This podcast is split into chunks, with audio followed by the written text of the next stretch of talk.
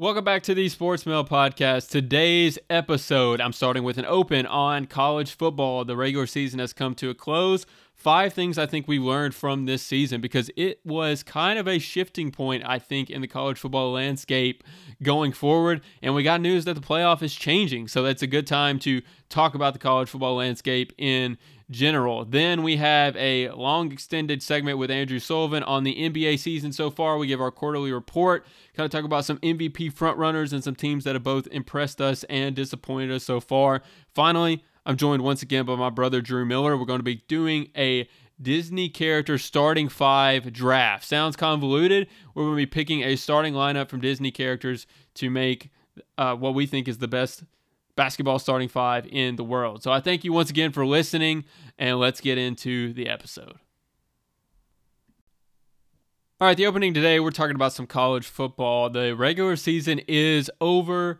We're heading into Championship Saturday as I'm recording this, but I'm not even really going to talk about Championship Saturday and preview it because to me, this one's pretty boring this year, right? Georgia should beat OSU. They should be the one seed. Michigan should beat Purdue. They should be the two seed. And then USC and TCU are the wild cards, but I would prefer them to get in anyways. If one of them lose loses, it looks like Ohio State would be the next one in because they put the committee put them at five, Alabama at six. But instead, what I want to do is I want to look at five things I think I've learned from this college football season and just five general takeaways uh, right now in the college football landscape. So, first thing that I think we need to mention I think college football has finally gotten some parity back. You know, there's been a complaint for a while now that it's the same teams at the top every year. We're tired of seeing that. And I really do think it felt like this year, and we've seen it, I think, maybe the last couple years with, and you can blame it on NIL, you can blame it on the transfer portal. We've officially seen, I think, the, the dominance of college football may be done for a while until a team kind of figures out how to do it in this new age. You think about Alabama. I definitely don't think they're done as a national championship contender, and I'll talk about that as my last takeaway from college football. But I think just in now in this era that there is no team that's going to be dominant anymore. And you can say Georgia this year, and that's could be true. They could go on once again and have an undefeated national championship season. But even them this year, I think it's more of a case that there is no other good team to really challenge them that that that they're so dominant. I mean, they've been vulnerable at times this season. And so I think we finally have parity back in college football and it's good to see even though I'm, you know, sad in Alabama couldn't be better this year. And there is a legitimate case, I think, that you could say the the top 15 teams in the country on any given night could beat each other. And that's something we haven't been able to say for a while because um, you've seen it in the playoff games early on this season, uh, in the last couple of years. It's just been dominance by the Alabamas, by the Clemsons, by the Georgias of the world. And I would like to think this year we're going to see a little bit different. Although Georgia, I think, could dominate, and, and Michigan could as well. But just from overall, the top you know 15 teams in the league are all pretty even this season, and I definitely think that's a good thing for college football. Which leads me to my number two takeaway, and it kind of goes hand in hand, is that it was just finalized that the 12 team playoff is coming to college football. And I think it's this season has been great for supporters of that. And it's actually set us up for it. Because in this era of transfers, in this era of NIL, and there is no dominant team necessarily anymore. And like I said, you can make the case Georgia is still that this season. But I really do think that the 12 team format, if it stays like it has been, is going to work. Because you could tell me right now, you know, 5 through 12, we'll just kind of look at the teams. You know, we thought that Ohio State was one of the top four, but you look at their schedule and their wins, none of them are impressive, and then they got walloped by Michigan. So Ohio State, Alabama, Tennessee, Penn State, Clemson, Kansas State, Utah, and Washington. And then even you go below that to Florida State, LSU, you can't tell me that any of those teams couldn't beat each other. Alabama is the number six team in the country right now, but they could have easily lost to Texas. They could have easily lost to A&M. They could have easily lost to Ole Miss. They're not some juggernaut, and I do think that they could be beaten by any of those teams that I listed, and the same is true for any of those teams as well. And so this really gives credence, I think, to a 12-team playoff. USC, TCU, Michigan, Georgia may be a little bit better than all of those, but at least put them up head to head against some of these teams. And so I think this season goes hand in hand with the parity that I mentioned in my first takeaway. The 12 team playoff is now coming, and I was very much against it at first because I thought, wow, we're still going to just see a slaughter. I'm not so sure anymore. And I do think it's going to be good to finally see some of these high stakes games in the playoffs played in some of these actually at some campuses and it'll be cool to to see some of these universities get those high level games. All right, my third takeaway. To me this season has proved that it is more important and most important to have the right coach at the right place than to just have a a good team. And what I mean by that is this is that with the parity that we've seen, we finally started to see some of these programs who for long have been known as perennial powerhouses kind of coming back because they finally got the right coach and they jump, were jump started immediately. You think about USC, they've struggled for now a decade to be relevant again. They get Lincoln Riley in there, and suddenly they're in the playoff conversation, and with the win in the Pac 12 championship game, will be in the playoff. You think about Tennessee, who has been dormant for 15, 20 years, you know, you could say. They finally get Josh Heupel, an exciting offense in there that models after the college football landscape currently. They had a really good chance to be in the playoff if they don't lose to South Carolina. And they beat Alabama this year, which they had done in 15 years. And so I say all this to say this that in the era of transfer, in the era of NIL, you're going to have more than ever players going to where, you know, they think gives them the best chance to make money. And, and it's not as much about going to that elite program anymore. And so I do think now this season has proven you look at LSU and Brian Kelly, terrible year last year under Coach O. Now they're back to being relevant again and they're playing in the SEC championship game. The right coach and in the right program matters. And I wouldn't be surprised if we continue to see some of these big name programs start to turn it around if they get the right coach in place. And maybe, who knows, maybe Nebraska will finally figure it out with Matt Rhule. All right, takeaway number four. I know I'm kind of going through these quickly, but I do think there's not a lot, a lot to talk about necessarily from what just the takeaway is. Fourth thing I notice is that to me, it's sad now that the conferences are all going to change. I really think in a four team format, it made sense to kind of converge all these conferences because then you could say, well, look, all these teams are together. We don't have to worry about picking one team from each one. And that made sense then to kind of group us into more like four main conferences. But now moving to a 12 team playoff, you're going to have space to include all these teams. And it saddens me now that with the parity that I mentioned earlier, all these takeaways go hand in hand. That we're now going to see all these, you know, geographical, regional rivalries kind of go away. Because the Pac 12 is actually a really good conference this year. And they have a lot of teams I think that are interesting to watch. The Oregon Oregon State game was actually relevant. Both those teams were ranked. Oregon State won. When is the last time we said that? USC and UCLA are good again. And now they're going to be moving to the Big Ten. It just feels like we're moving too much towards trying to create an NFL type system. And I think it's sad. The Big 12, too. You look at it from top to bottom, those conferences to me are better than the Big Ten this year. And so it's sad to me that we're moving towards, you know, a bunch of kind of mega conferences. The SEC is still the SEC, but I'm not even sure that I like uh, Texas and Oklahoma coming in, although I do think it'll be fun to play those two teams every season. And so I don't really know where a lot of people fall on that side of the spectrum, I think more so people are sad that the conferences are being kind of demolished, if you will. But I do think with the parity coming in, we could have kept the conferences, and especially with the 12 team playoff, there's now room to get all those different conference champions in and let them decide it in the playoff instead of in the regular season. All right, last takeaway all my takes up to this point have been kind of general in the college football landscape. This last one is specific, and it is about Alabama. And I know I go there. I know that's the team I cover, whatever.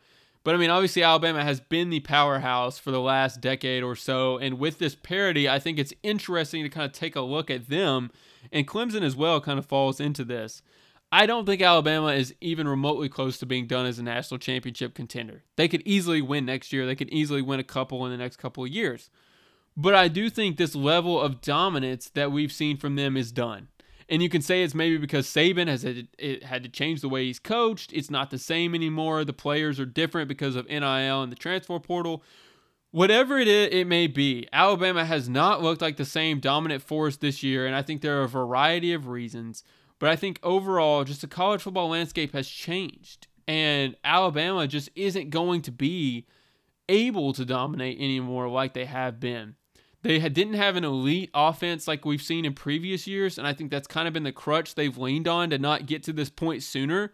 You know, it's funny when you don't have Jaylen Waddle and DeVonta Smith and Jalen Hurts and Tua Tagovailoa and all those guys on your team, you're suddenly not as good. But we really have seen this year that it's been Bryce Young and not much else, and so the team hasn't been as good.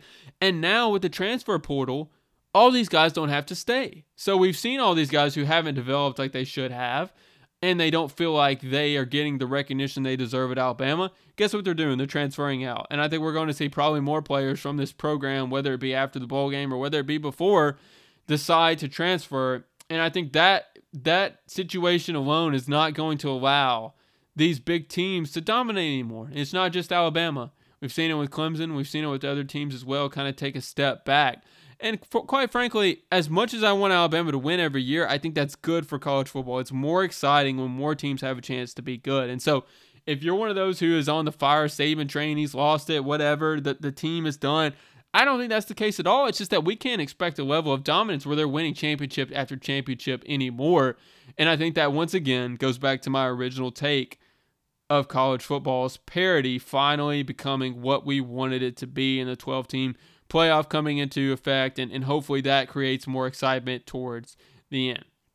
All right, those are my five takeaways from the college football season. Like I said, championship Saturday is this this week, and I'm really hoping we see the four teams they have right now, and that is Georgia, Michigan, TCU, and USC. I think that would be a nice change of pace and a really interesting playoff because, quite frankly, I don't think Ohio State or Alabama deserve to make it this season.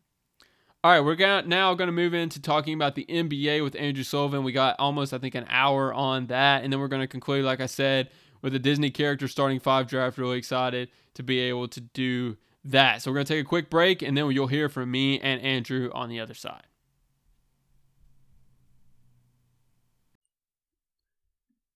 All right, we're a quarter of the way through the NBA season, and I thought it'd be a good time to start talking about it. We didn't, we weren't able to do a preview because we weren't recording during the, or at least I wasn't at the beginning of the NBA season. But I'm joined by Andrew Sullivan now. We're going to kind of do a quick overview of the NBA uh, and kind of where we're at. Obviously, only a quarter of the way in. The NBA is moving more and more towards it's a very playoff oriented sport. The regular season doesn't mean quite as much, but I still think there's a lot that we have learned early on. So let's start by just breaking down an overview of the league, and we're going to start in the West. And Andrew, I know your Thunder are out there, but they're obviously kind of at the bottom of the West. But that's kind of what I want to talk about is that there really is no top or bottom early on in the season of the West. I think the last couple days we've seen a little more separation by the Suns. But right now, there's only four and a half games separating the Mavericks, who are the 11 seed, from the Suns, who are the one seed. So I think that's kind of been the biggest thing early on, especially in that conference, is that there seems to be no clear hierarchy there of who is the better teams because I really do think, I mean, obviously the Suns may separate themselves, but you could honestly make an argument that any of those teams could end up being one of the higher seeds in the conference. So why is that you think early on in the season? Yeah, to me, the the reason for that is because we have teams that we thought that were going to be better that are underachieving, and then we have teams that we thought were going to be worse that are overachieving, and they're all kind of meeting there right in the middle, right? You have, you know, you have the Grizzlies, the Clippers, the Mavericks, the Warriors, all you know a little further down to earth than we thought they might be, and then you have teams like the Jazz, the Kings. Um, if the if you group the Pelicans in there, maybe them. Um, and then if you depending on whether you want to include the Thunder in that group, a lot of teams that have been a little better than we thought, and even the teams at the top, you know, Phoenix has been without Chris Paul. They've been surprisingly good to start the year. The Nuggets had a little bit of a slow start, but they've started to heat up as they continue to gel with that lineup. So it's it's been a very balanced year so far, and you also have some teams like the Clippers who just have to get healthy at some point, and that's basically going to make or break their whole season. But a lot of different factors for these teams pulling them down. I think we're going to get into some specific teams here, but yeah, in general, you've got bad teams that are overachieving, and you've got good teams that are underachieving, and it's it's created a lot of slop so far to start the season.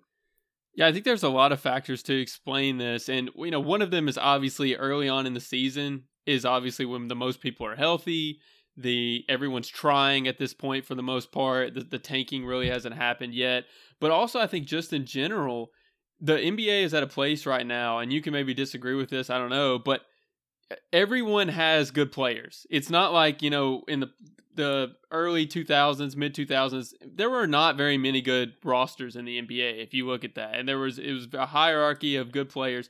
Now everyone in the league can kind of play.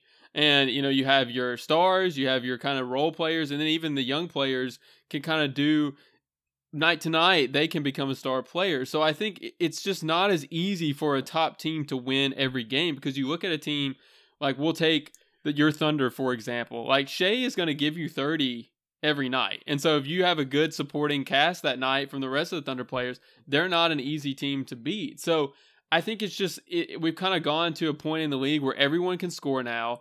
It's not e- any easy wins night to night, and a lot of it is the separation factor is chemistry and star power. And a lot of these teams, like you mentioned, that were supposed to be good are struggling finding chemistry or their stars are hurt or not playing well. And so it's just kind of caused a hodgepodge, especially out in the West. And I think we'll probably see a lot more separation coming up, and we'll talk about specific teams here in a minute. But I think just the league is in a really good place right now for this kind of parity, if you will. Yeah, this is definitely the most talented I think the league has ever been. I mean, you you look at I mean, as a Thunder fan, I know I, I look up and down our roster, and granted, you know, they've had a lot of draft picks, they've had a lot of opportunities to to rebuild recently, but I look up and down their roster, and there's guys that are the 12th man that I, I want to watch play, and that you know, all, five ten years ago did not was that was not the case at all, and not every team has that kind of depth that people actually want to watch, but there there's so many teams where you look and like you said with Shai, they have a guy that can give you 30. I mean, we're going to talk about some of the teams that are overachieving later, and I, I'm not going to spoil those, but a lot of those teams have guys that on any given night can be the best player on the court, even if over the course of a season they're not usually going to be that guy. I also think that's why we have the same teams at the bottom as we have in previous years. I think a lot of people were excited about the Pistons, they were excited about the Magic, um, maybe the Rockets, and those teams are right at the bottom just like they were before. And I think that's because the league is so talented now, you're not just going to add one or two young players and expect to contend immediately. It takes time for these guys to develop. And with with rosters as talented as they are, sure, you know, Cade Cunningham is going to help you. Paolo Banchero is going to help you. Jalen Green is going to help you. But the league is talented enough where we can't expect these teams to immediately ascend like the, like they might have, you know, when the Cavs drafted LeBron in 2003, even if LeBron is a significantly better player than all of those guys. So I think it, it it makes these lower teams have some patience because it really does take time to build your roster up to a level that you can compete at. But like you mentioned, even those teams, they have guys that on any given night can give you 30. Yeah. Yeah, to kind of close this before we get into specific teams, I think the biggest thing now, like you mentioned LeBron in 03, every team has a star player at this point. That wasn't always the case. And so one star player in the past could elevate a franchise. Well, Whereas now, I, I mean, I think you can make a case that probably everyone except the Spurs has someone they're like, this is our guy. Um, even you know, like the Rockets potentially with Jalen Green, Jabari Smith, Pistons, Cade Cunningham, Charlotte has Lamelo Ball. So I mean, even the bad teams have guys they want to build around. But with that being said, obviously some teams are just better. And so when I look at the West, there are some teams I think early on injuries chemistry have kind of kept them from maybe starting out the gates hot. Plus, it's just the regular season at the beginning. So, looking at the West, who are some teams you think are kind of the upper echelon that as we get towards the playoffs are the teams you think can actually win the Western Conference? Yeah, and I, I think in terms of teams that I, I like over the course of the season to kind of separate themselves and then be good in the playoffs, I really like where Denver is at. I just think that roster, um, you know, they started off a little slow to start the year, but they're on a four game win streak as we're recording this. And we knew that when you're getting MPJ back, when you're getting um, when you're getting Jamal Murray back, when you're bringing in other guys like Bruce Brown, Kentavious Caldwell Pope, you're bringing in Christian Braun, the rookie, it was going to take some time for these guys to gel. And going into the year, you know that they might have been. I honestly, I mean, I didn't make title picks, so I can't pretend like I had had a team. But I, I think they might have been the team I had selected to come out of the West. Um, if I did, I really like the way they play in their roster, and I think Jokic now has the opportunity to take a step back and. His stats might not be as impressive as they were in years past when he was easily winning the MVP, but I think they're a better team because of that, and, and they're playing better team basketball. So that's a the first team I really like where they're at. And then another team that and then I'll throw it back over to you. I think the Pelicans are for real. This roster just has a ton of talent. They have great depth. Young guys like Trey Murphy, Herb Jones. You've seen Dyson Daniels step up and play a little bit better recently in their last few games. I think they have a ton of young depth that has continued to develop, along with a guy like Zion who can be the best player in a playoff series. He's that he's that good of an offensive force. They have a lot of offensive weapons. So I I think the Pelicans are for real. I I liked them going into the season, and they've done nothing to dissuade me from that so far. Yeah, those two teams are both ones that I think I have highlighted as they could win in the Western Conference, especially when we get to the playoff time. I think it, the case of a lot of the upper teams, and honestly, the way the standings are right now, even though it's jumbled, or the way I kind of lean, the Suns, I will say, they're in the lead right now. They were the one seed last year. I'm still nervous about them because I don't think the roster is better than it was last year. Yeah. And unless Devin Booker takes his play up to another level, which he had 51 in the last game, so if he plays like that, then obviously they're a great team. But they don't have Jae Crowder unless they suddenly bring him back. Cameron Johnson's hurt, and they didn't really add anybody. So they don't really scare me as much in the playoffs. Where the teams below them, they're all still figuring it out or they haven't been fully healthy and the guys are the stars are not I think at the highest ceiling. So yeah, you look at like the Nuggets. We still haven't seen what Jamal Murray and Jokic and Michael Porter Jr. look like fully healthy, I think, and then cohesive. They're figuring that out. Pelicans are the same thing. They haven't had Ingram McCollum and Zion all year. Then the Grizzlies just got back Jaren Jackson Jr. Those three teams are the ones I think that have the talent to really compete to go to the finals. And then you throw in the Clippers, who a lot of people think have the deepest roster one through ten. I think you could argue that because veterans don't necessarily mean best roster, but obviously those those are the ones I'm looking at as far as ceiling wise. They not only couple stars with depth, whereas a lot of these other teams that have surprised early, like the Jazz, Trailblazers, Timberwolves, although the Timberwolves are another story, I don't necessarily think they have the talent throughout the entire season into the playoffs to compete for a championship. Yeah, and the Cam Johnson injury for Phoenix is just such a killer because he was the guy that was supposed to replace Jae Crowder. He was the guy that was supposed to step into that starting lineup and take over those minutes. So for them to have that plan and honestly not have that deep of a roster behind those guys at this point, that that's a huge loss for them. And then you never know if you're going to get a healthy Chris Paul for three playoff series in a row. So they've got a lot of question marks surrounding them and I think the Clippers are the same way would it surprise me at all if they made the finals if they're fully healthy? Like, no, but what are the odds that they are actually healthy at that point? I mean, Kawhi, like, th- this is getting worse and worse with Kawhi now, where, like, I'm not sure if we're ever going to see him at, at his peak anymore. Like, even. Even in the year where he was amazing and the Raptors won the finals, you could tell as the series against Golden State was going on, he couldn't move the same way. He wasn't able to function at that same level, even though he was a great player in that series. And I think at this point, I don't know if we're ever going to see Pete Kawhi anymore, and I don't think the Clippers can win without that. So maybe he figures it out. Maybe he returns just for that playoff run. He's able to get healthy for that time because, you know, it's only 30 games, you know, 25 games. Maybe he can push through that.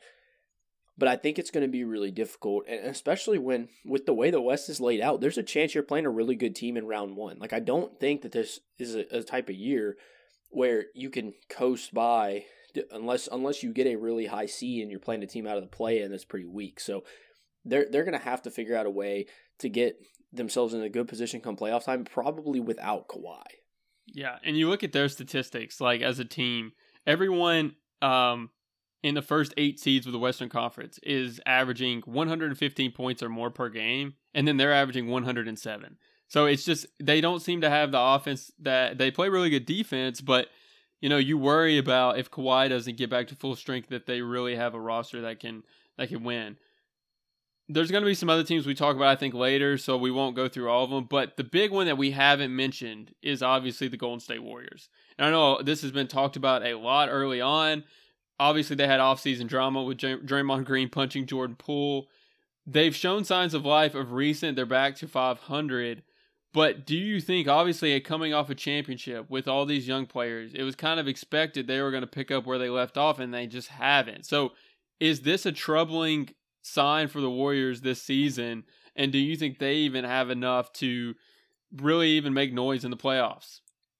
Yeah, so this is kind of the thing I, I I did the deepest dive on. So get ready for some numbers here. But go, I think the story is important from the beginning. Like you said, is people expected this to be a year where they were going to come back maybe even better from their finals team last year. And it was really interesting going into the year, a lot of the projection systems, you know, 538's model, some other even like private team models that kind of try to project the strength of teams, all were much lower on the Warriors than than kind of public consensus was going into the year.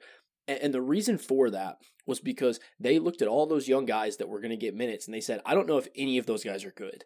And that's been exactly the problem so far this season for the Warriors. The Warriors starting lineup has the best net rating in the league among lineups that have played at least 80 minutes this season. They have an offensive rating of 129 and a defensive rating of 105. And for those that aren't familiar with those stats, that's that's elite. As a team, they have they they have the 19th ranked offense and the 25th ranked defense. So the depth is killing them in, in this point in the year. The young guys just have not been very effective.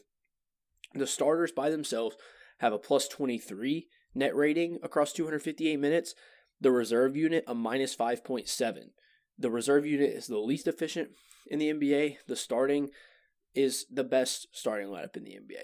So it, it really is that simple for them. If they can figure out how to get some help from their from their bench, if they can figure out how to reshuffle the minutes and maybe find some young guys that can contribute, this team immediately jumps back into being a contender because the starting lineup is playing at a high enough level where when, when you increase these guys' minutes in a playoff series, they're still going to be great. But to me, this, like, and I know last year this was kind of a big debate and it seemed like it was settled because they ended up winning the finals. It might be time to cash in some chips. Like, I, I don't, this team is still playing great with the with the veterans, with the guys that are the core of this dynasty. And yet I don't know that this team can can win a playoff series against a great team if every time Steph goes off the floor, you're getting outscored by a ridiculous amount for those 10 minutes. So I don't know. Wiseman's value seems to be pretty low right now. It it seems like they love Kuminga and Moody might actually be the only guy that can contribute right now. So I don't know who they would prefer to move. But I thought last year that they should have moved somebody, which you could say, you know, they won the finals, so it didn't matter. But I think it might even be more true this year that it, it might be time to cash in some of these young chips because I think the goal was for these guys to kind of take the load off of these veterans, and the load is actually being placed more on the veterans because of how poorly these young guys are playing.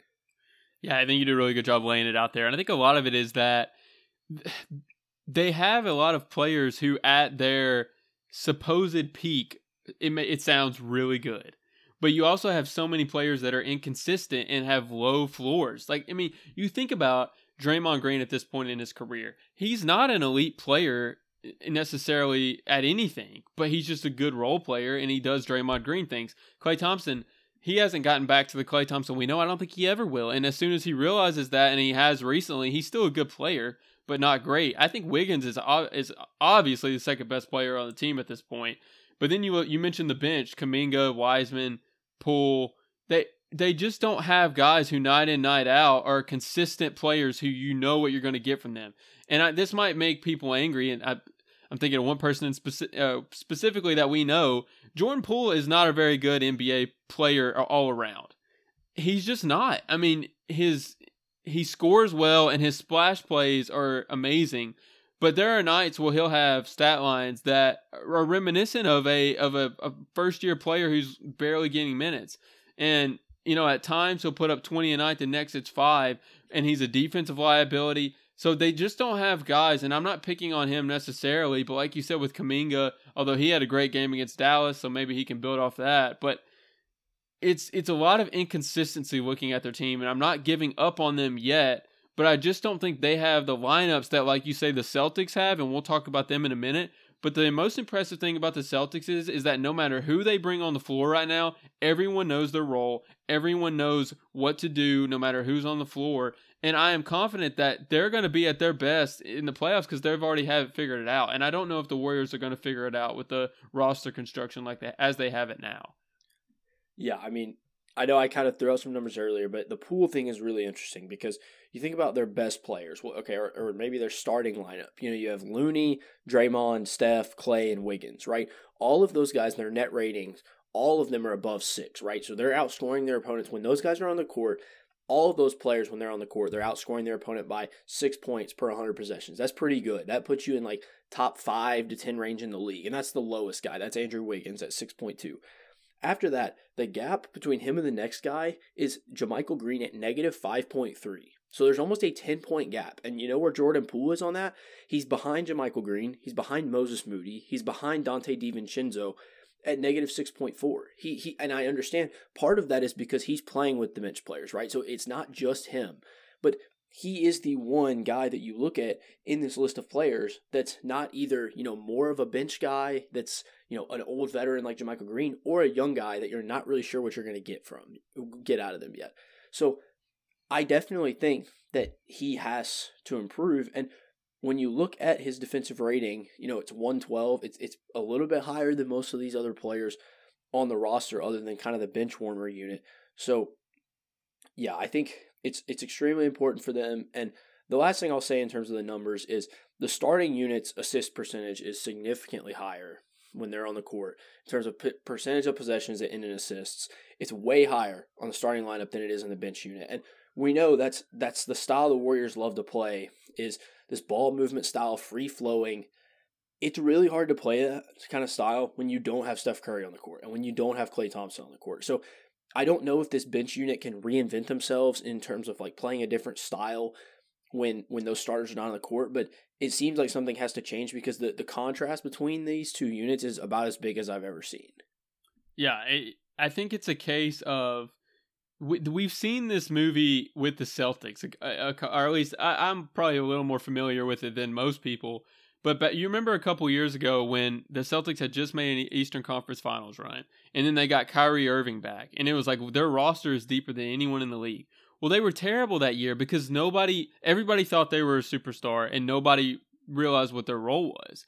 And so I think a lot of the problem with the Warriors is that when those bench guys come in, they think they're they're starters in this league, and they don't. It's hard to kind of fill your role when, especially the Warriors system, when you're just not ready for that yet. And that's why I think you look at their bench, like Anthony Lamb, who most people probably don't even know who that is, on a night to night basis has been their best bench guy. But it's because he is a bench guy and he understands that and he plays his role. So, like you said, they're going to have to figure out, you know, which bench guys can supplement the starters, how they can play together as a team. And I think they'll figure it out more as, as they get along the season. But I don't know, like you said, if this is a team that can win it all, if they don't maybe cash in some of those chips for more guys who, who fit the win now model.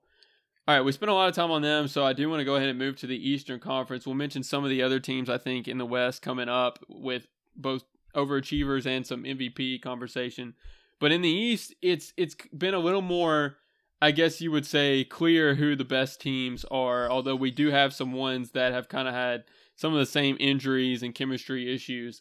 But my Boston Celtics uh, have looked great to start the season. I mentioned it a little bit. And I was thinking about, you know, last season, what really got them going was the defense. They had the best defense in the league near the end. It's the opposite this season. Their offense has been unbelievable. They're averaging 122 points per game.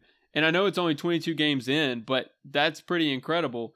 126 is the record, by the way, because I, I thought maybe they were challenging so far for that record. But them and the Bucks look like the dominant forces. That's kind of what we expected after seeing the playoffs last season. So, you know, we'll talk about maybe some of the rest of the hierarchy, but it, are they the clear favorites in your eyes, at, even this early, to say those teams should be in the in the Eastern Conference Finals? Yeah, I, I think so. I mean, I think Philly at least deserves mention in that because we haven't really seen them for an extended period of time healthy now. And I, but I don't know how you can say that you view them on the same level as these other two teams because with the Bucks, right? They've been successful and Middleton's been out, right? So they they have also faced injuries. And then with the Celtics, it's just been absolute domination. And you mentioned the scoring. Yeah, the offense is I mean, it's it's ridiculous. I mean, they they like you you mentioned the record for points per game. Right now they do have the record for offensive rating. So when you adjust for pace, like they have been the most efficient offense in NBA history so far. Their the, the their true shooting percentage is at 63.4%. That's astronomical. That's like James Harden, you know, that's that's like his efficiency levels with all the threes and free throws. And when you look at the gap, I mean, it, it's basically the gap between in true shooting percentage, the gap between them and second place, which is the Kings, is the gap between second place and a league average offense. Like that's what we're looking at in terms of um, efficiency with jump shooting, getting to the line, and the most important thing for them is they're just winning the math game. I mean, they're they're second in three point attempts, or sorry, they're second in three point percentage, and they're first in three point attempts. If you're going to take that many shots and you're going to make them on a consistent basis, there's nothing anybody's going to be able to do. And you know, Tatum and Brown, you know, we think that those guys have definitely developed as playmakers, but eh, they've also added a guy like Malcolm Brogdon who can can set up shots for others. You know, that's that's what he's great at. So this roster is complete. I, I couldn't believe that their over under was only like 52 or 53 games going into the year, just with how good they were to finish the year last year. And it seemed like other than Ime Udoka leaving, nothing else really changed. So I I think this team is definitely going to finish with the best record in the NBA. We saw last year they weren't perfect in the playoffs. They had struggles. You know, Jaylen Brown struggled with his ball handling in the playoffs. They weren't the most efficient team but they're doing everything that they possibly could right now to to say that they're the best team in the NBA. So, do I know they're going to be great in the playoffs? No, but they're doing everything they possibly could right now to show that. Yeah, 22 games in, you can't necessarily make all predictions that we have so far as like this is what it's going to be like, but everything has gone up a level, right? We'll, we'll talk about MVP frontrunners here in a minute, but Tatum has gone to a completely different level. Like he looks like a completely different player from what we saw in the finals. And I've watched the, the last couple of their games. It's like an all star shooting game.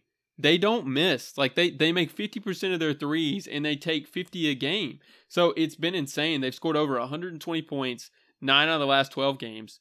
And the games they haven't, they've scored 117 in two of them, and the other one was their loss against the Bulls. So it's just been insane. Obviously, I don't think they're going to sustain that level for the entire season, but I don't see why they can't at least get close to that. And then they're missing their biggest defensive piece in Robert Williams. So you would hope the defense will only improve when he comes back. It'll be interesting to see how what the offense does with him in there. But this is a team, like you said, that should be the the one seed I think in the East, even with Middleton coming back. And I really do think we're set up for a Buck Celtics showdown. Like you said, the Sixers they're they're twelve and ten, and for what the roster has looked like, I think that's pretty impressive.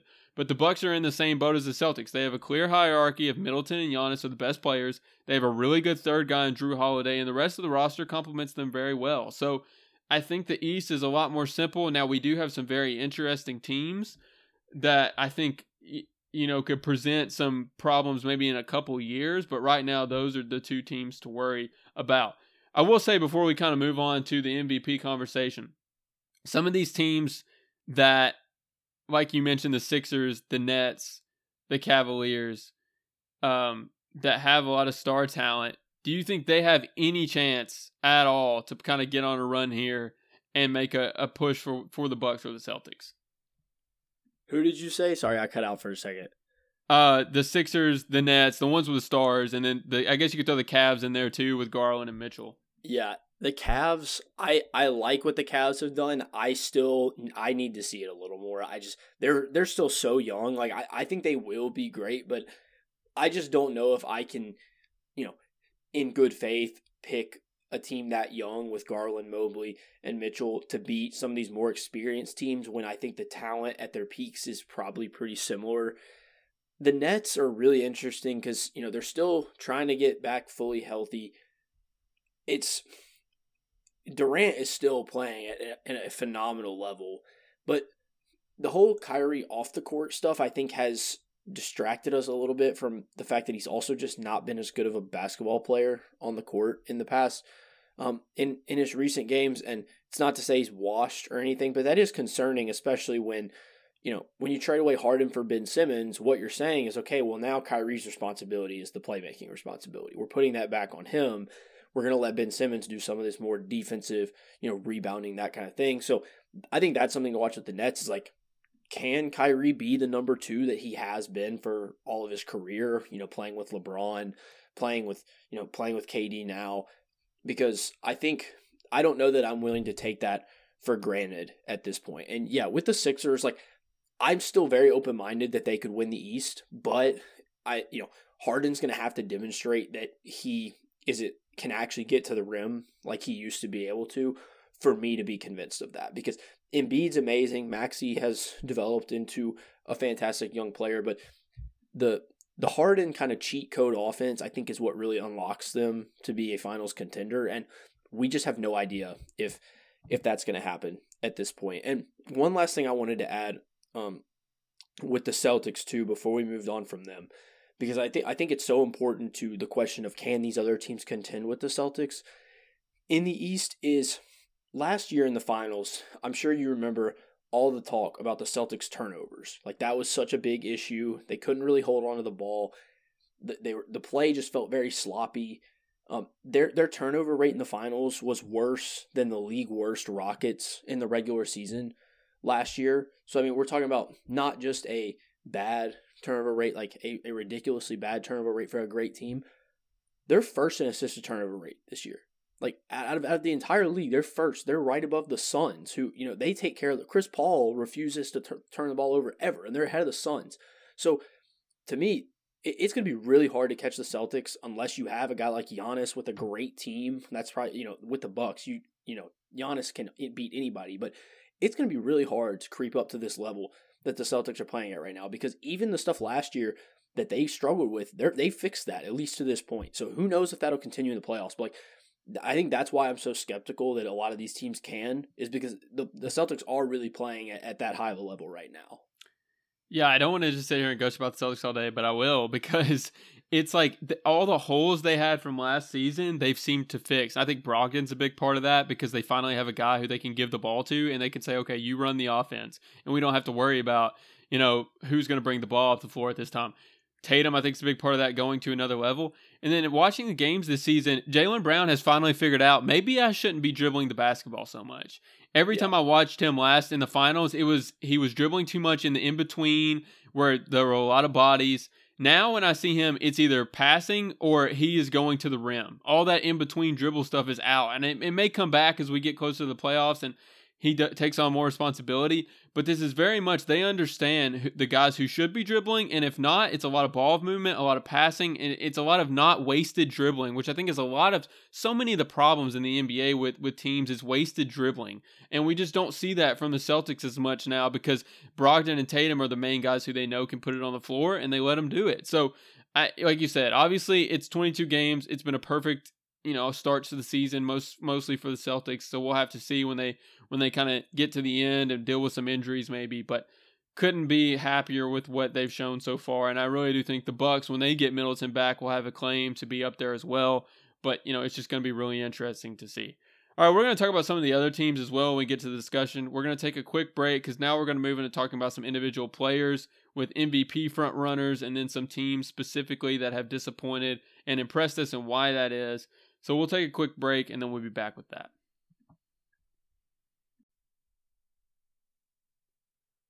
All right, we're going to move into some individual player discussion, kind of move away from the team stuff and talk about MVPs in the NBA so far. Obviously, we've said it several times, only a quarter of the way through, so there's a lot of season left to be played. But I think this season, especially, there are a lot of guys who are making a case early on uh, and we're seeing scoring, I think, like we've never have before. So I'll start with you, Sully. I mean, you, I'm sure you got several guys that you want to talk about, but give me give me one of the ones that's impressed you the most at the beginning of the year.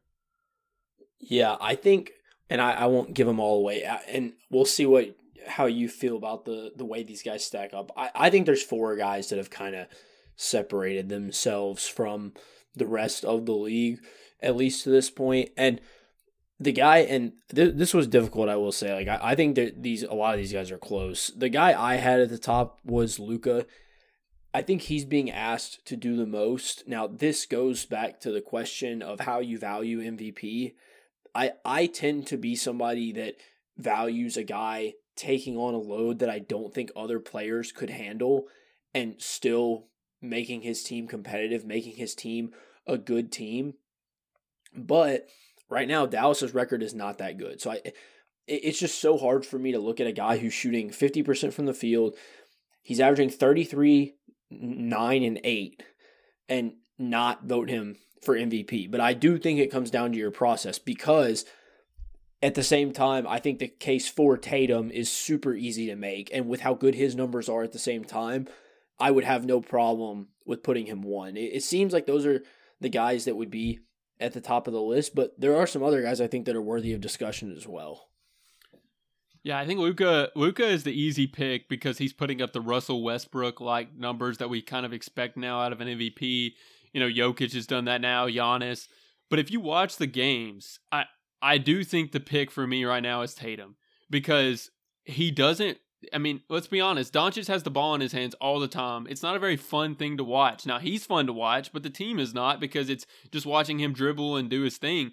Tatum doesn't have the ball near as much in his hands. And you said a good thing about, well, what it, what do they do to the game? Do they dominate the game? Do they make their team good? You watch Tatum on the Celtics right now, and it's he is he's so important to what they do, and he takes over games. I mean, it's just he is obviously the best player on the floor most nights.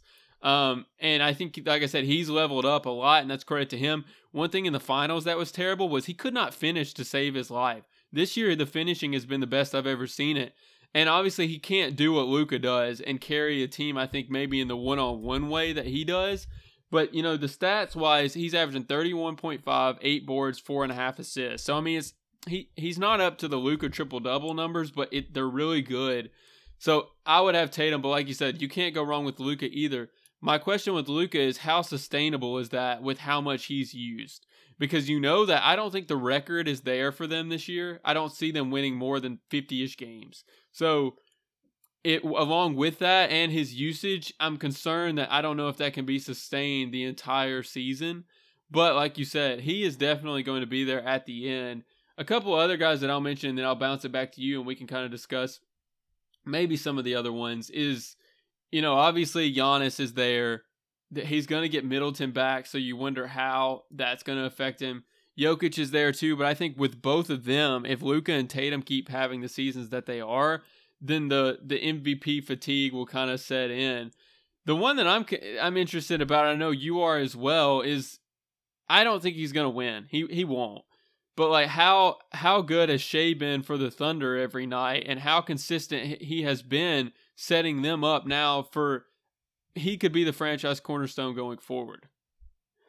Yeah, I so I'll I'll go ahead and give you my list and kind of where I I would have him. I I had so I I think to me like the clear top four is like Luka, Tatum, Steph, and Giannis. I think those guys to me are in a group of their own. Jokic, I think, belongs, like you mentioned, right next to them. After Jokic, I think there's a case for Shai. I'm not sure there's anybody else that I would say for sure needs to be over him. He's averaging 31 a game. He's got five rebounds, six assists. The most important thing with him, and this is something I was going to come back to with Tatum as well, so I'll hit him at the same time. First, if you look at Tatum's free throw attempts in his career, they go his starting from his rookie year 3.2, 2.9, 4.7, 5.3. Last year he had 6.2. This year it's 8.6. He's also shooting a career high in terms of free throw percentage. If you look at Shai, it's the exact same thing. His rookie year, he goes 2.4. The next year, there's a huge jump, 5.1. Then he goes 6.5. Last year, 7.2. And this year, he's at 9.3 free throw attempts a game on 92% from the line.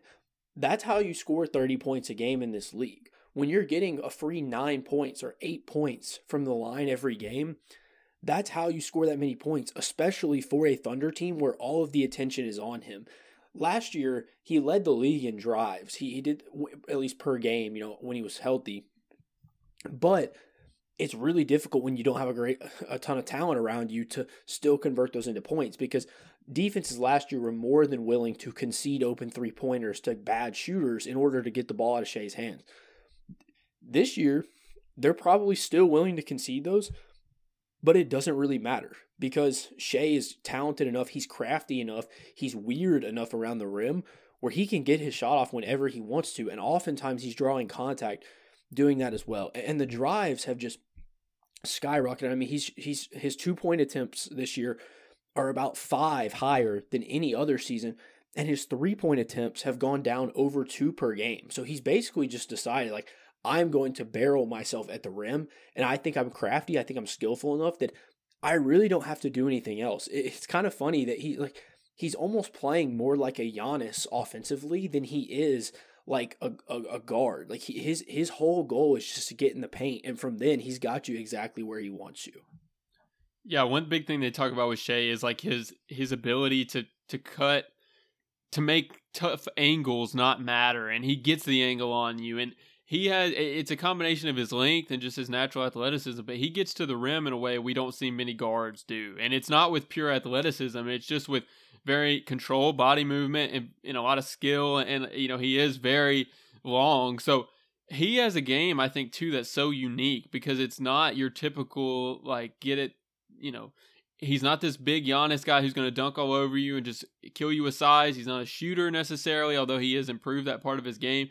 It's very unique, but he is so skilled and he know he gets to his spots every time. I do think the Thunder have now gotten to a point where they would be foolish not to build around him if they weren't already. So that's the interesting part for me is he's not going to win MVP, but he has proven that he is a top 15, top 10 player in the league. I really do think this season and and he's only going to get you would think a little better as he gets older.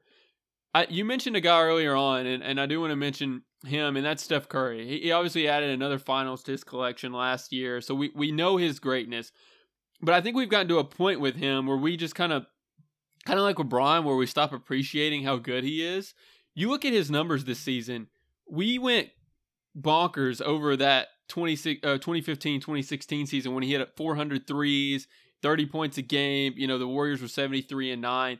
He is on track for that same statistical season this year. Almost 400 threes, 31 points a game, more assists, more rebounds. But because of the way the team is, and plus how we view Steph now, it's like it's common. It's it's commonplace, and I think that's that's what's so um, when you you know you've made it to like a LeBron like level is where you stop even thinking about that as being great anymore, and you just expect it. And with him every night, it's it's 30 points and the shooting is outrageous. So I, I do think we need to mention him as well he won't be the sexy pick, but he his season is statistically up there with any of those guys that you want to throw in.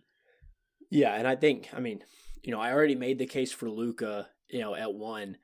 I mean, the exact same case applies to Steph this year, and I, I think maybe even more so because of the reasons that we talked about with how effective the Warriors are when he's on the court, and then how bad it is when they're off the court. Like he's so essential to the success that they're having right now. Not to mention, this might be the best statistical season of his career. Like you mentioned, 31 points a game, 7 assists, 7 rebounds.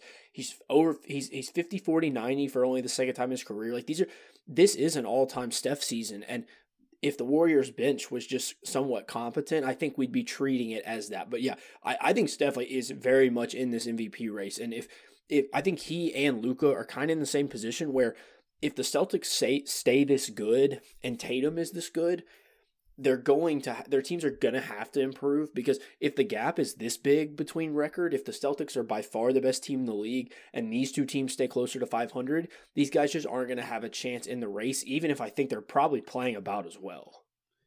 Yeah, to kind of wrap up this conversation, I mean, Luka and, and Curry, you know what they're going to get every night just because the offense revolves around them. So that is their I guess, superpower. But like you said, the team has to get a little bit better. I will say the thing with Tatum is that he really hasn't shot the ball well. He he just finally shot from three well against the Heat and he scored 49. So if he continues to shoot well, I really don't see him slowing down either. But like you said, I think that's the three headed monster because if they don't slow down, I don't see the voters giving it to a Giannis or a Jokic again. It's just too much fatigue, and unfortunately, that's been the the theme. You know, if you see a guy winning it over and over again, it, you you tend not to give it to him.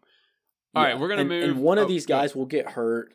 One of these guys' teams will slow down. Like this this always narrows itself down over the course of the season. So I I I do think these are the five guys that are you know kind of have separated themselves so far, and I would be pretty surprised if it didn't go to one of these five guys. But there there will be some natural selection over the course of the season, and a lot of it, as much as I don't like that it's like this, a lot of it's going to come down to team success. And to some extent, I, that's pretty fair, right? If Tatum and Luka have the same production, Tatum definitely deserves to win the award. So if, if the Celtics continue this, which I think they've got a pretty good chance to, I think I think this is Tatum's award to lose.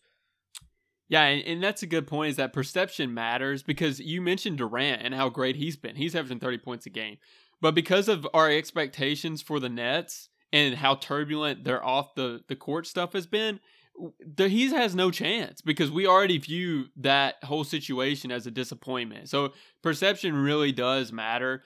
And as we get into now teams that have impressed us and disappointed us, there is a lot of that of things haven't gone as expected or things have worked out better.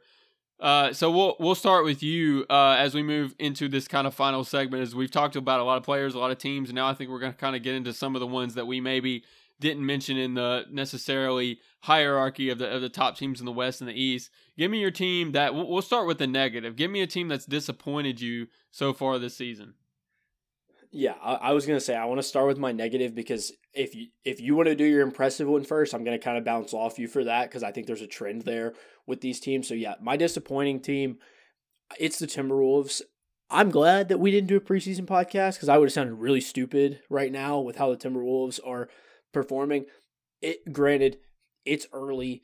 You know, if any team was going to need some time to gel and have the potential to improve over the course of the season, the Timberwolves probably are that team just because of how much a shift in in terms of style of play, in terms of personnel that the Rudy Gobert acquisition has caused.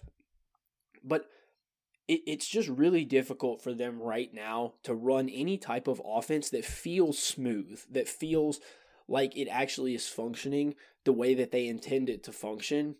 I think Gobert, I think Towns will start to improve with that, but Towns is going to have to be the guy that changes how he plays offensively because Gobert is so limited on on offense. Like that he does about two things and that's screen and roll to the rim. Right? So Towns is going to have to be comfortable playing more on the outside. But the biggest thing for me with this team and the I think the thing that I missed the most about them going into the year was that when you think about how Rudy Gobert was effective in Utah, it was a ton of screens and diving to the rim, crashing, and then kicking out to open three point shooters. Well, the Wolves don't have very good three point shooting, and they don't have great ball handlers either. D'Angelo Russell is not a guy that I want with the ball in his hands a ton, and Anthony Edwards is not at the point yet where where I really want him handling the ball a lot either. I mean, he's got he's got he's averaging four assists a game and three turnovers a game. So the the assist to turnover with him is is pretty bad. And with that, I think that's why Kyle Anderson is the only guy on this team with a, a plus minus per 100 possessions of over one because Kyle Anderson's a guy that can move the ball around, can shoot the three. I think Anderson needs to play more. He's only playing 22 minutes a game you know, guys like Naz Reid, Taurean Prince, maybe you take some minutes away from them and give it to him because I think this team is in desperate need of guys that can just move the ball and, and create something while being able to shoot at the same time. Right now, it's a lot of athleticism. It's a lot of guys that like being in the paint. And so they're going to have to make adjustments there. I'm a little more optimistic about the defense because every year that Gobert has been on a basketball team, that he's been a, a decently good player he's been a, a part of one of the best defenses in the league. Now, maybe that changes because of the the awkward way that they're having to play, but they are 13th in defensive rating right now, so they're at a decent position. I'm a little more optimistic about that, but the offense has to improve for this team to to even succeed in the regular season. I already had playoff concerns about this team, but I thought the regular season would be where they could get by, kind of like the Jazz did. But this this is pretty bad, especially offensively. They're going to have a lot of improving to do before playoff time. Yeah, I was on I was on the side of I thought the Gobert trade was a bad one just because I didn't see how the pieces fit together. I, I and I still don't. I, I just I understand that he makes your team good on defense. I understand he provides some things that other players can't. But when you look at guys like Edwards and Towns who are very inconsistent in their own right, you don't add to me a guy who can't play offense in the playoffs, really. He at times is a defensive liability because of the matchup. So I I think this team just doesn't fit well with him and they have been really disappointing but at the same time, I think you could also see it coming. So I'm interested to see. You know, they're 11 11, so it's not a failed season or yet or anything. They gave Kyle Anderson 39 minutes against the Grizzlies, so I think you're right. They're starting to figure out, hey, maybe he's a guy we need to have on the floor with with Russell and with uh, Towns and Edwards. But they just have a lot of guys like like the Russell, like the Edwards, like the Towns, who are kind of that prima donna type, and you don't really know what you're getting from them night to night. A lot, a lot like we talked about with the Warriors. So that's just a tough situation for Gobert to come into. And like you say, it's going to be interesting to see if they're able to figure some of that stuff out because they did have a lot to work on and gel together with. So I guess yeah, like you said, I'll give my impressive team because maybe they kind of goes hand in hand in that Western Conference and that's the Sacramento Kings. And I, and I don't necessarily think this is is like oh wow they're so impressive like they can make a run at the Western Conference Finals this season or anything like that. But this is more of like the Kings have been bad for a long time. We know their playoff history. They haven't been in over 20 something years now, I think, or around that. And they finally look like they have a competent roster on the floor who knows who they are. And that's my biggest thing is the past several years they had Tyrese Halliburton, Davion Mitchell, Fox, and it was like, well, what do they what do those pieces do? And then they traded Halliburton to the to the Pacers, and it was like, man, they they can't get it right. And I still don't know if they should have traded Halliburton to the Pacers, but at least now that freed up them to have a roster that makes sense with Fox, Sabonis, Harrison Barnes, and Murray are kind of those athletic wings. Kevin Huerter is the guy who knocks down threes. Malik Monk is that off the bench. So I'm just finally excited to see Sacramento have a team that's fun to watch. Plus, they actually can win some games. And I do think this will be a playoff team. It worst case scenario, a bubble team. And maybe you disagree with me there, but I think this this team is actually one that makes sense on the floor and one that I think will only kind of get better and better as the season goes along. Yeah, I mean, I, I agreed. I think the the under the radar acquisition that has been huge for them is Huerter. I mean, they they did not give up a ton for him, right? Just a first. I mean, he's he's averaging like 17 points a game. He's shooting, I think, over 50% from three, and the three point shooting is really what I want to talk about here. And I kind of I already mentioned this with the Celtics in terms of their attempts and their makes. The the Kings and then my impressive team, I'll go ahead and spoil is the Jazz. Okay. Another team that I think could qualify for this discussion is the Pacers. Um, when you look at three point attempts this year, the top seven teams, it's the Celtics, it's the Warriors, the Mavericks, the Pacers, the Jazz, the Bucks, and the Kings. So if you look at the three kind of middle surprise teams so far, I think from this year, most a lot of people, their three would be the Pacers, the Jazz, and the Kings. And they're all in top seven the top seven of three point attempts and they're all also shooting the ball pretty well. The Pacers are about 36%, the Jazz 37, the Kings is like right in between there 36 and a half. These teams are getting good looks from 3 and they're hitting them. And we know this is the way that the league is shifting to more and more, but I think especially for these middle teams, these teams that don't have as, as much talent as some of the top teams in the league, this is their equalizer. The three point shot is the way for them to stay in games. And I think that's another reason I didn't want to spoil it when we were talking earlier.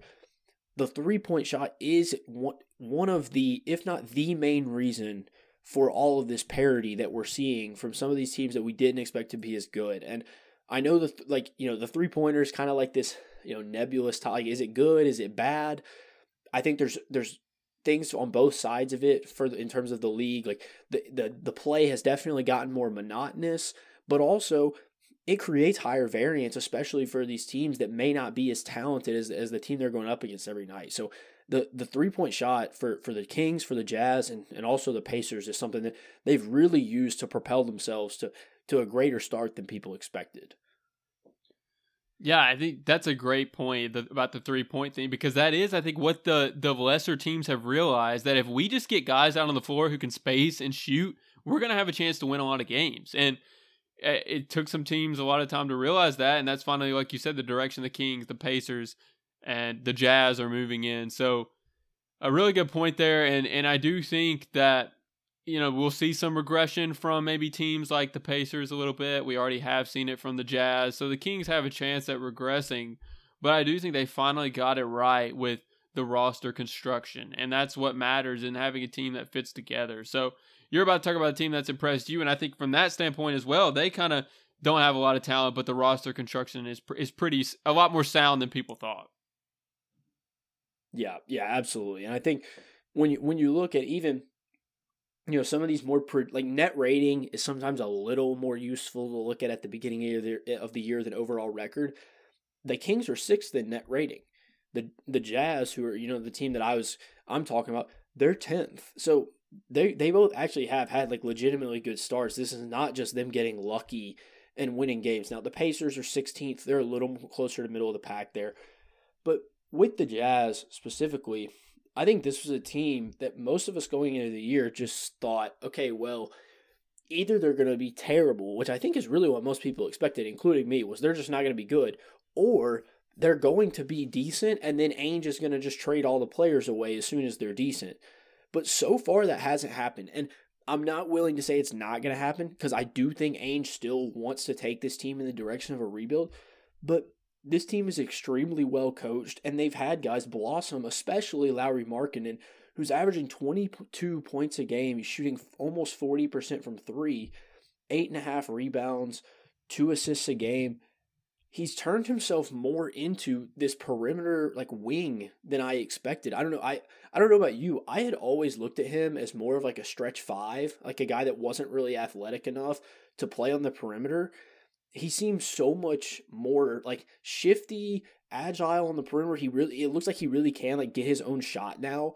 And so he to me has been like the biggest standout for them in terms of like a legit like great player. And I know like at the beginning of the year, I don't know if you listened to this Russillo podcast, like on their segment worst take, like the Lauri Markkanen most improved was one of their like takes that they talked about is like this is a terrible take, like there's no way this happens. And so far, like it actually has. So it surprised a ton of people. And I, I just did not ever think that he could be this type of player for, for a team like the Jazz.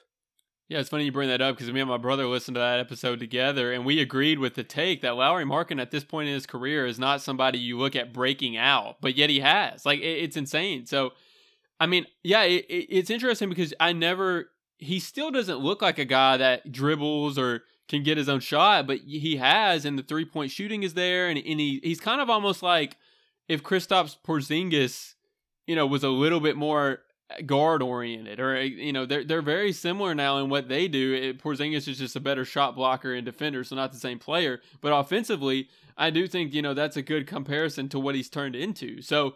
I mean, yeah, I've been really impressed with him as well. I think the biggest thing, like you mentioned, you kind of mentioned there, is like Will Hardy. What what a get that was for the Jazz and and the Celtics too. Once again, you know they don't even have Ime Udoka, and Joe Mazzulla stepped into that position well. I think they probably would have elevated Will Hardy to that role if he, so. if they wouldn't have stepped if the Jazz wouldn't have taken him. So, I, that's that's been a huge get for them. And it's going to be interesting, like you said, they they've lost now several in a row. They just beat the Clippers actually to kind of get off the losing streak, but if the season kind of goes along at like a 500 pace, if Ainge pulls the plug, because I do think it, it would be foolish not to try to get Wembanyama. So I, I, I do see it going that direction, even though they've had such an impressive start to the year.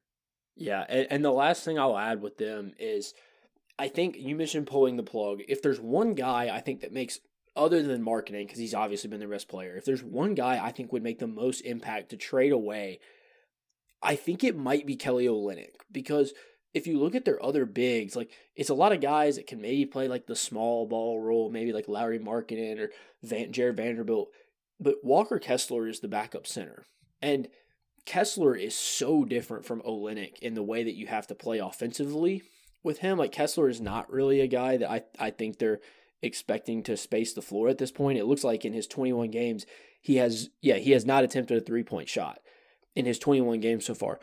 Olynyk, on the other hand, is attempting three and a half a game and he's making them at 48%, right? So part of their spacing offense is the fact that he can provide that from the big man role.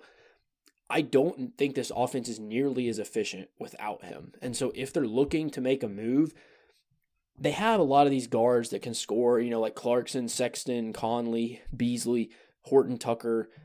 I don't think moving one of those guys makes like that big of a difference, but Olynyk to me is like the the piece in that puzzle that does there's not really a replacement for on this roster unless you think Rudy Gay is going to be that guy, which I, I really don't think that's possible at this point. Yeah, it's a really interesting, you know, take on, you know, how to get worse, if you will, for the Jazz. And and they do have a lot of pieces that are just good players, but they know how to play together as a team, and that's why it's worked well so far. So it'll be interesting to see what what Ainge does with the roster moving forward. All right, to close out our NBA segment, I'm going to give my disappointing team, and that to me has been the Miami Heat. And for me, a lot of the teams that have issues, like the Nets, like the Sixers, I can see a path for them, talent wise and roster wise, to potentially be a good team. And we've already seen, I think, improvement recently with the Nets and the um, the Sixers.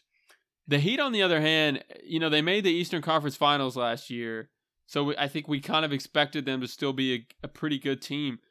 I just don't see it from them. I, I don't see a way to get anywhere close to the Eastern Conference Finals. And the roster, when you look at it, it, I don't know if it's everybody else got better or everybody else. I, I just don't think this is a very good roster. I mean, you're relying on Kyle Lowry and, you know, Tyler Herro, Max Strus to be your main players. And, and Bam and Jimmy are questionable at how elite they are. Both great players, but I don't think they're, you know, competing with the Giannis's and the Tatums of the world. So, for me, it's not even as much as what has happened so far, and they're 10 and 12, so that's not good but it's just that I don't see where where they can go that makes me think, oh, this is going to be a team competing again for an Eastern Conference final spot. Yeah, I I just don't think you can have the 23rd best offense in the NBA and expect to actually uh, like contend. I mean, if you look at the teams below them right now in terms of offense, it's the Magic, the Pistons, the Lakers, the Rockets, the Clippers, the Spurs, and the Hornets. I mean, the Lakers are just awful, and then the Clippers have been banged up, and somehow they're still above 500 because Ty Lue is such a good coach and they're playing such good defense. The rest of those teams are in full rebuild mode. So the offense just has to improve. I mean, I don't know if you need to ask more out of Bam. Like, I, I don't know if he can handle anything more, but it seems like Heat fans for a while have been hoping that he could take a, a bigger role offensively and thrive in that. It seems like if it hasn't happened up to this point, it's probably not going to. But especially when you have the 23rd best offense, you have to have a top 10 defense. And they don't right now. They're outside the top 10. They're an old team, at least in terms of, you know, Kyle Lowry, Jimmy Butler. I, I feel like they really are probably looking back and regretting that Kyle Lowry uh, acquisition. I mean, they, they paid a lot of money to, to acquire him. And he he has been I think Lowry before was kind of already like this amazing, like glorified role player. Like he wasn't really a guy you ran your team through, but he did so many good things for you. Now he's just a role player. Like that's just that's just what he is at this point, and, and you're not paying him like that at all. So yeah, I, I think the Heat are in a really tough spot because honestly, if you're if you're looking at a defense first team with a lot of with a lot of talent that might have a chance to make a run, I think I would take Toronto before them. I mean, at least they're young. At least they have guys like Pascal Siakam, OG Anunoby, Scottie Barnes that, that give me the length and the athleticism, and maybe the offense improves throughout the year, even though they've struggled um, a little bit on that end to start the season. So, yeah, I, I especially with with the teams we discussed at the top of the East, like the Heat have a really long way to go, especially when I, I wasn't super excited about their ceiling even before this this rough start to the season. Yeah, I think the Raptors are a good comp there because they are similar in the makeup, but the Raptors are just a lot younger, and uh, you can see the the ceiling a lot higher. I feel like for them than than a Miami Heat team. So yeah, it's it's it's sad because I, I as much as I want the Celtics to win, and you know I do appreciate the the way the Heat have played and, and things like that, but this is just to me a, a poorly constructed team. Like you said, the Kyle Lowry trade now it, doesn't it, what were they thinking almost type of thing because you you just can't expect him to be the guy that's leading your team to to wins in the playoffs. So yeah, I don't really see where they go from here. All right, that's I think going to be the end of our NBA segment. We covered a lot of ground. We didn't even mention the Lakers, but I feel like that's because until they prove us otherwise, they don't really need to be mentioned. So yeah, there's nothing to be said. Trade Russ. That's it. Yeah, I mean they have played better of late. Anthony Davis has played better of late, but yeah, I still think we need to see a lot more of them before we consider them uh, even as a potential threat in the West. But we appreciate Sully coming on. We'll definitely keep evaluating the NBA as it moves along, and especially when football and things start uh, start winding down. So appreciate you coming on today, Sully. We're gonna have one final segment to close, uh, and then that'll be our episode.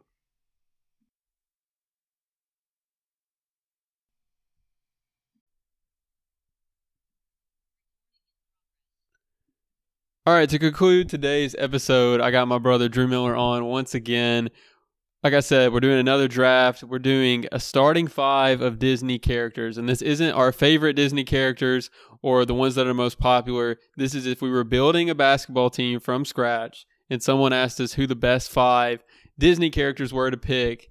These are our choices, and we're going to give some logic behind that. So it'll go back and forth like a normal draft. I gave Drew the first pick last time, so I'll get the first pick today. And to start us off, I'm going I'm going with my LeBron James, the best player in the league, hands down. Drew says he disagrees with me. I think because he seems to have another player, but maybe it's the same guy. I got to go Genie. Genie to me, best talent in the league for sure. You know, he's finally freed from the shackles, just like LeBron leaving Cleveland and now he it's his league. You know, it's his league. No one's holding him back, and that's the guy I'm going to build my team around for 10 plus years. He's really a franchise cornerstone, and I think they're you know hands down best player uh, in the Disney universe. Yeah, so the genie was actually uh, my number two guy. So my number one guy is still on the board. All right, so, well, let's hear your number one. Taking, yeah, who I'm taking number one is Hercules. Bro, my man, an absolute beast, a physical specimen. I'm sure. I mean, he's he's an athlete. He's probably going to be dunking all over your team, dunking all over anybody's team. I bet he can shoot too. That's what I'm saying. He's got to go. He's got to go number one overall. I mean, I think those are two pretty good number one options here, and that's what you want with your number one pick. That's what they're looking for in the NBA draft. Somebody to to lead the franchise. I think we both got that in. All right, I'm going to start going to my role players here. And I, I really think the scouting, I talked with my scouts, we, we evaluated, and th- these next four picks for me off the charts. So I've got my number one All Star, I've got my LeBron. I need a point guard, right? Karl Malone needed a John Stockton. The Lakers, Kareem Abdul Jabbar needed a Magic Johnson, and I need my point guard. And so I'm going to take Remy from Ratatouille, right? You talk about an elite string puller. You talk about a guy who can get people in the places they need to be. That's literally what the movie Ratatouille is about, is about, right? He makes the person everyone around him better. And we know in the movie he single-handedly takes a guy who can't cook to one of the top chefs in the world, and that's what I'm hoping here. No, he's not going to score 40 points tonight, but I don't need him to. I just need him to to lead the offense, be the floor general, and get everybody in the right spots, and then the product out on the floor will be elite. So going really point guard focused second, but Remy is a, is an absolute master coach on the floor, and he's going to get everybody in the right spots. Yeah, yeah, great pick. I really like the the pulling the strings reference. That was good. Thank you, I appreciate it. Yeah. All right, I'm taking who I'm taking number two. I'm taking the Beast from Beauty and the Beast. So I'm starting off with you know big physical, strong players here at the beginning. Uh, once again, the Beast attack the paint, lock him down defensively. He's got to go number two. Yeah, I mean, you know, you're really building. I don't know that this team so far is. Could, do they get tired? That's that's the question, right? The the stamina is big guys, and they don't play in this league anymore. I think you know that the center. We're getting away from the center position. Can they shoot the three? I just I just don't know. But those are two very athletic picks and that leads really well into my third pick and this i think is the the projection right this guy is a guy that we don't know if he can stay healthy. We don't know if he can put it all together but if he does he's up there with mm-hmm. genie and that that is tigger from winnie the pooh right? I know you're going to talk about the medicals. I've seen them. you know the injury the injury concern is there but the athletic ability the jumping ability is off the chart. And if we get him in the right system And if he works on his game, then he has the talent, great attitude, he, he you know did great in the interviews. So I think Tigger is my kind of wild card, where if he puts it all together, the athleticism is there, uh, and will be a great compliment to Genie as my number one. Yeah, great, great pick, great pick there as well. We got to have Tigger in the dunk contest, man. We got to have him. He's just that good. All right, for uh for non for my number three pick, I may be reaching here a little bit, but I'll explain. I'm going with Aladdin. All right, so he's he's agile. He's been living on the streets. All right, and I think he's that's just going to translate to him being a good defender and also being a really good ball handler. He'll be able to weave into the paint and stay in front of anybody. So he'll probably run like that that guard spot for me. So I really like Aladdin there at three. Yeah, I like the pick. You know, a very Patrick Beverley s type player, right? He he thinks that everybody's out to get him. He's going to be mm-hmm. really you know sneaky like Pat Bev, play hard defense every night. So not necessarily the superstar, but a guy you need on your team. I like it. And you know, I've got I think my two superstars. I've got my floor general. So now we're just looking for role players, right? And I need a I need a shooter.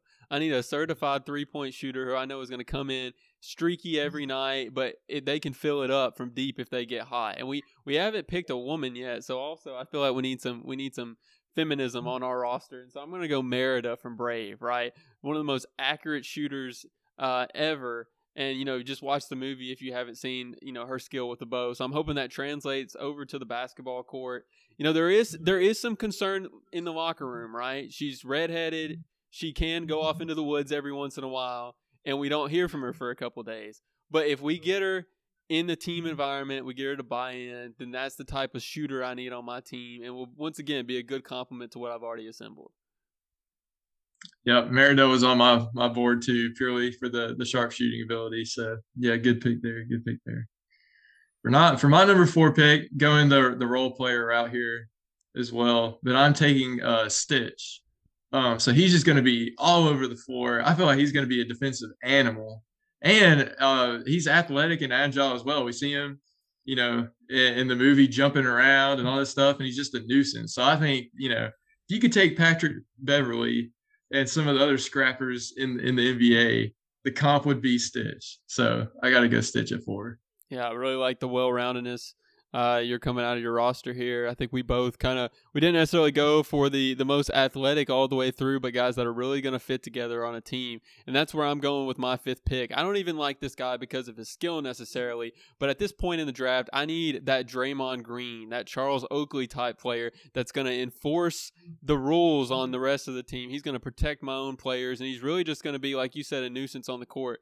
And so that's why my last pick, I'm going with anger from inside out like I said, the skills may not be there, but if we need to get in a fight, if we need to set the tone, I know I'm going what I'm going to get out of him every night. I know the defense is going to be there, and I know he's going to come with energy. And I've got all the skills necessary with Genie and with Tigger if he pans out. So I think at this point, I just need a team guy who's going to, eh, you know, we might need him to be a Ron Artest every once in a while and go fight some fans in the crowd, and he'll do that for me. And so I think at this point, like I said, just going for team fit over maybe some of the other some of the other skillful guys that people may say I should have picked there.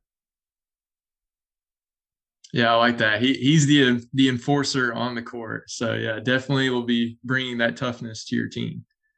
All right, for my fifth pick, this one this one's a little bit more obscure in the Disney universe, but it's from the movie uh, Princess and the Frog, and it's the the guy who does the voodoo magic uh, also known as Shadow Man in the movie, but his real name is Dr. Facilier.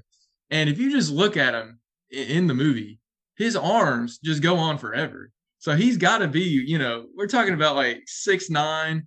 Yeah, he he seems to move and he, like Kevin Durant. So I'm thinking, you know, he's going to be have that wingspan on defense. And I don't know, there's just something about him that just screams basketball player to me. So I, I got to go with him at number five.